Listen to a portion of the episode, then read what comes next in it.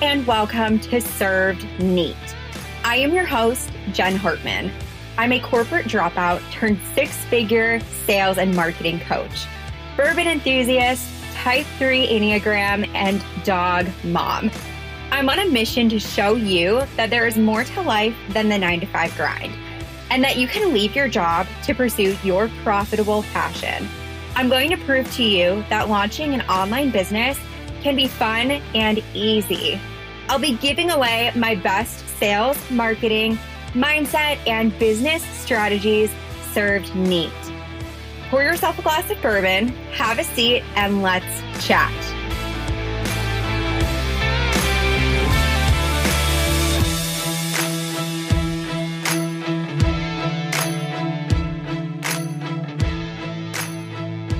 Hey guys, what's up? Welcome back to another episode of Served Neat. I am sweating my non existent tits off right now. It is so dang hot in this closet that I record my podcast in. I don't know how I'm going to make it through the summer. I'm going to have to find a podcast studio because I'm not going to make it. For those of you who are new around here, I record my podcast in our upstairs master bedroom closet, and for some unknown reason, we don't get AC in here. So if it's hot outside, it's hotter in here. If it's cold outside, it is wicked cold in here too. I'm braving the elements for you guys today, but we're going to power through this episode because my ankles are sweating. All right. I just went to an in person event last night. I know. Wild. Who is she? I don't even know her.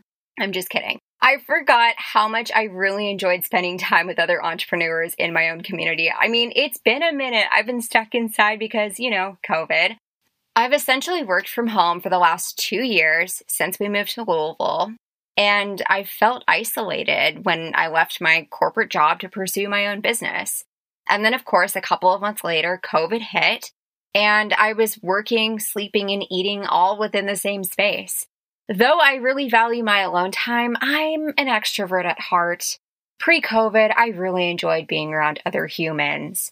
Not that there's anything wrong with my Bernese mountain dog, Bruin, but when I ask him questions, he doesn't always answer. So I really do like being around other people, especially entrepreneurs.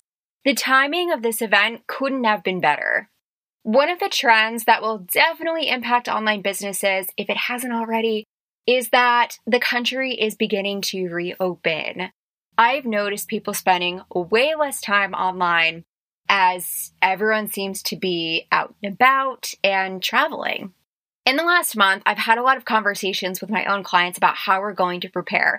And one of the solutions that we have come up with is that we can head out to networking events and start to create more of a name for ourselves in our own community. I know that networking can be a game changer for any business. Connecting with others in your own city is invaluable. Inva- wow, that's a hard word to say. Invaluable. Invaluable? Invaluable. Valuable? Wow. Words are hard today. Meeting in person builds know, like, and trust almost instantaneously, whereas online, that can take months. So, really, going to networking events can speed up your sales process. People in your own community want you to succeed and are usually willing to help you out to get there, or they're willing to refer you to somebody who may be a good fit for your services. So, I figured today's episode we should probably focus on how to take your online business offline by starting to network. So, I'm going to give you guys some of my best practices when it comes to networking. First and foremost, attend the right networking events. If your goal is to have conversations with your prospects and your ideal client avatar is a small business owner, ensure that you are actually going to networking events for entrepreneurs and not nine to fivers. If you have literally no idea where to start, if you're like, Jen, I don't even know what networking events are happening in my city, I have a few ideas for you. Head over to LinkedIn, throw up a post that lets people know that you are searching for a networking event specifically for entrepreneurs in your city. Guess what's going to happen? People are going to start giving you suggestions. So that's a good starting point. Next up, check in with your co working spaces. A lot of co working spaces will host networking events. And last but not least, just DM a couple of local business owners. They will definitely be able to point you in the right direction. Okay, number two. So now we're at the event. I want to picture you. We're going to picture ourselves walking in the door. We're confident. We have our business cards on hand. Oh, that's right. Somebody's walking up to you. You need to master your elevator pitch. You want to make sure that you just don't word vomit all over the people that you are now meeting face to face. So, I want you to come up with your elevator pitch. Who are you? What do you do? What transformation do you provide? What types of services do you have? Your elevator pitch should be no longer than 30 seconds. If it takes you any longer than 30 seconds to explain to somebody who you are and what you do, that's going to be a problem.